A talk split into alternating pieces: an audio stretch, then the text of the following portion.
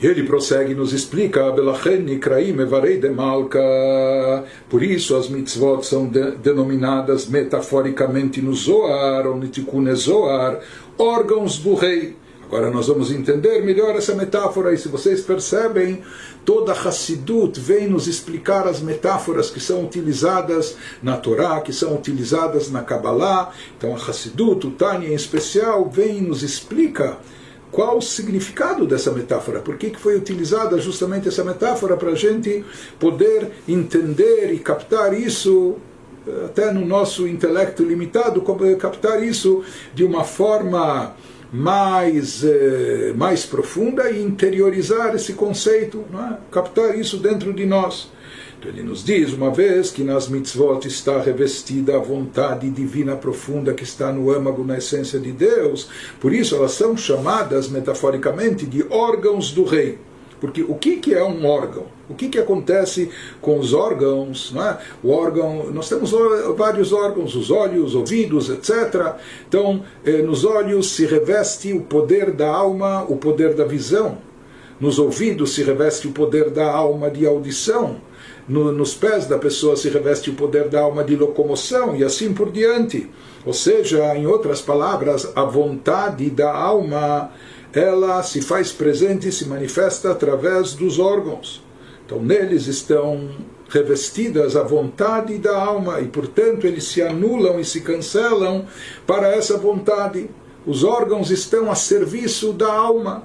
Ou seja, a alma é a pessoa, somos nós, não é? Você decide mover o seu braço, o braço direito. Então, é, o órgão, o braço, ele responde, ele atende prontamente. Você decide erguer o braço esquerdo, isso também acontece. Você é, resolve se levantar, se levanta e assim por diante. Como ele especifica mais ele nos diz, derech mashal, kmo gufa adam hem levush lenafsho. ובטלים לגמרי אליה מכל וכל, כי מיד שעולה ברצונו של אדם לפשוט ידו או רגלו, הן נשמעות לרצונו תקף ומיד, בלי שום ציווי ואמירה להם, ובלי שום שהייה כלל, אלא כרגע ממש כשעלה ברצונו. Ele nos diz qual é o significado da metáfora utilizada pelo Zohar, Tikkun Zohar, para descrever as mitzvot como órgãos do rei. Pois assim como os órgãos do corpo da pessoa são veículos de expressão para a sua alma, visto que os órgãos se submetem completamente à sua alma, à alma da pessoa, com todo o seu ser. Então, da mesma maneira, o Zor, Tikkun Zor, quer nos dizer que as mitzvot, elas são completamente anuladas e integradas eh, com Deus, e elas são expressão absoluta da vontade divina. Porque quando alguém quer estender a mão, o pé, esses membros obedecem à sua vontade imediata e prontamente. Ou seja, não é necessário aqui a pessoa eh, declarar algo, dizer algum comando, um comando, levante-se pé ou erga-se mão. Não, isso acontece de forma instantânea, automática, natural, sem que ele tenha de dar-lhes ordem ou instrução de modo consciente e sem absolutamente nenhuma demora. Então, por exemplo, pode haver um servo que eles também, ele também está anulado perante o seu amo, seu patrão, mas ele está esperando o comando, ele recebe ordens. Quando ele recebe ordens, ele cumpre prontamente. Mas aqui os órgãos do corpo da pessoa não precisam receber uma ordem. A pessoa quer, no exato momento que a pessoa quer, levantar a mão, o pé, etc., naturalmente eles fazem isso. Não é? Sem nenhuma demora.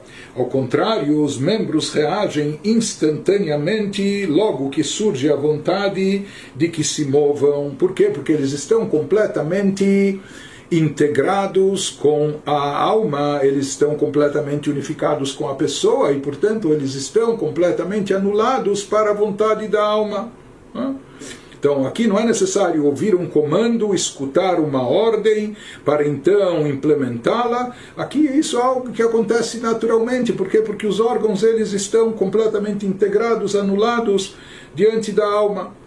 כך דרך משל החיות של מעשה המצוות וקיומן הוא בטל לגמרי לגבי רצון העליון המלובש בו ונעשה לו ממש כגוף לנשמה. Então esse é o sentido da metáfora utilizada pelo Tikkun Zohar, comparando as mitzvot, dizendo que as mitzvot são órgão, os órgãos do rei, da mesma maneira que os membros da pessoa se submetem totalmente à vontade dela, da pessoa mesma maneira, na relação de Deus com a energia vital investida na prática das mitzvot, em seu cumprimento, essa energia que nós investimos para cumprir as mitzvot, para realizá-las, em sentido figurado, ela se submete completamente à vontade divina vestida nas mitzvot, sendo a relação entre elas literalmente como a, do corpo com a alma. Ou seja,